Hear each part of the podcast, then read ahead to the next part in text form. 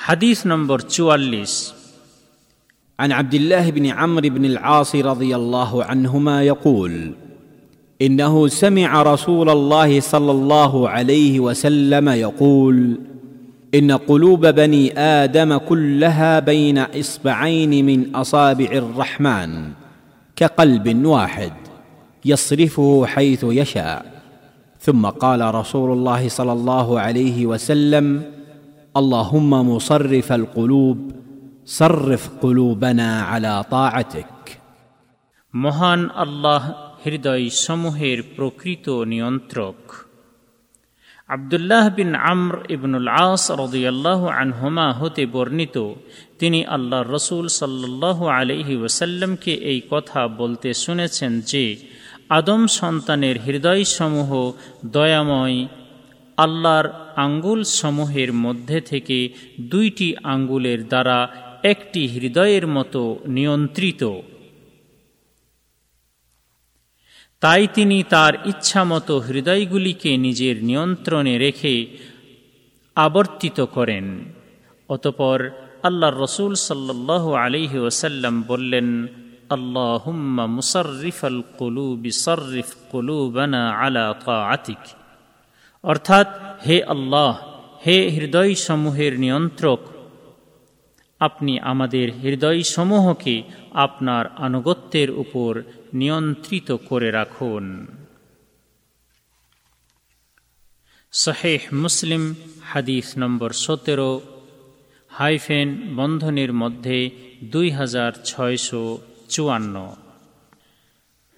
এই হাদিস বর্ণনাকারী সাহাবির পরিচয়। আবদুল্লাহ বিন আমর ইবনুল আস আল কোরাশি আসাহমি একজন সম্মানিত সাহাবি। তিনি তার পিতা আমর ইবনুল আস রদিয়াল্লাহ আনহুর পূর্বেই ইসলাম গ্রহণ করেছিলেন। তিনি সাহাবিগণের মধ্যে প্রসিদ্ধ আলিম এবং এবাদত ও পরহেজগারিতাই ছিলেন অনুকরণীয় সাহাবি। তার বর্ণিত হাদিসের সংখ্যা হল সাতশোটি তিনি আল্লাহর রসুল সাল্লাহ আলিহি ওয়াসাল্লামের সাথে অনেকগুলি যুদ্ধে অংশগ্রহণ করেন। রাষ্ট্র পরিচালনার দিক দিয়ে এবং প্রশাসনিক কার্যক্রমের ক্ষেত্রেও তিনি বিশেষ দক্ষতা রাখতেন। তাই মাবিয়া রদিয়াল্লাহ আনহু তাকে কুফা শহরের আমির নিযুক্ত করেছিলেন একটি নির্দিষ্ট কালের জন্য। তিনি মিশর দেশের জামে আল ফুস্তাতে আমর ইবনুল আস মসজিদে আল্লাহ রসুল সাল্লাহ আলিহি ওসাল্লাম হতে হাদিস বর্ণনা করতেন।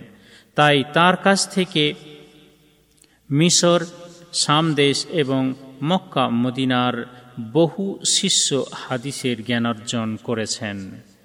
তিনি মিশরে সন পঁয়ষট্টি হিজড়িতে মৃত্যুবরণ করেন এবং বিপজ্জনক পরিস্থিতির কারণে তার ঘরেই তাকে দাফন করা হয়। এই বিষয়ে অন্য উক্তিও রয়েছে, সুতরাং বলা হয়েছে যে তিনি সামদেশে অথবা মক্কা শহরে মৃত্যুবরণ করেছেন। এই হাদিস হতে শিক্ষণীয় বিষয়।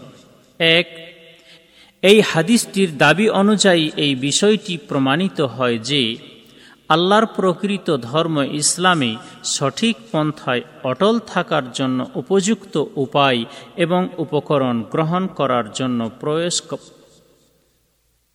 প্রয়াস করা অপরিহার্য বা জরুরি, কেননা প্রয়াস ছাড়া সাফল্য অসম্ভব।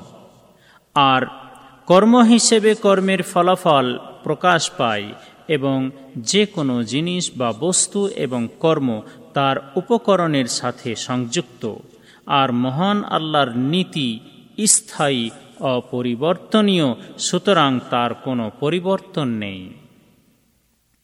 দুই, কোনো ব্যক্তি যখন তার প্রতিপালক, তার সৃষ্টিকর্তা এবং তার রুজিদাতা মহান আল্লাহ সম্বন্ধে প্রকৃত ইসলামের শিক্ষা মোতাবেক সঠিক সিদ্ধান্ত গ্রহণ করতে সক্ষম হবে, তখন মহান আল্লাহ তার অন্তরে বা হৃদয়ে প্রদান করবেন নিরাপত্তা, শান্তি, আনন্দ এবং আরাম। এবং কোনো ব্যক্তি যখন তার প্রতিপালক, তার সৃষ্টিকর্তা এবং তার রুজিদাতা মহান আল্লাহ সম্বন্ধে প্রকৃত ইসলামের শিক্ষা মোতাবেক সঠিক সিদ্ধান্ত গ্রহণ করতে সক্ষম হবে না, তখন মহান আল্লাহ তার অন্তরে বা হৃদয়ে প্রদান করবেন ভয়, উদ্বেগ এবং অশান্তি। কেননা সমস্ত লোকের হৃদয়গুলি রয়েছে মহান আল্লাহর হাতে, কোনো ব্যক্তির হাতে নয়। তিন, মহান আল্লাহর আঙ্গুল রয়েছে, এই বিষয়টির প্রতি ইমান স্থাপন করা অপরিহার্য।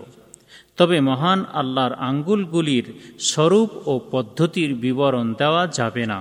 অনুরূপভাবে মহান আল্লাহর আঙ্গুলগুলির তুলনা করা যাবে না এবং সেগুলিকে ক্রিয়াহীন বা নিষ্ক্রিয় কিংবা অস্বীকার করাও চলবে না।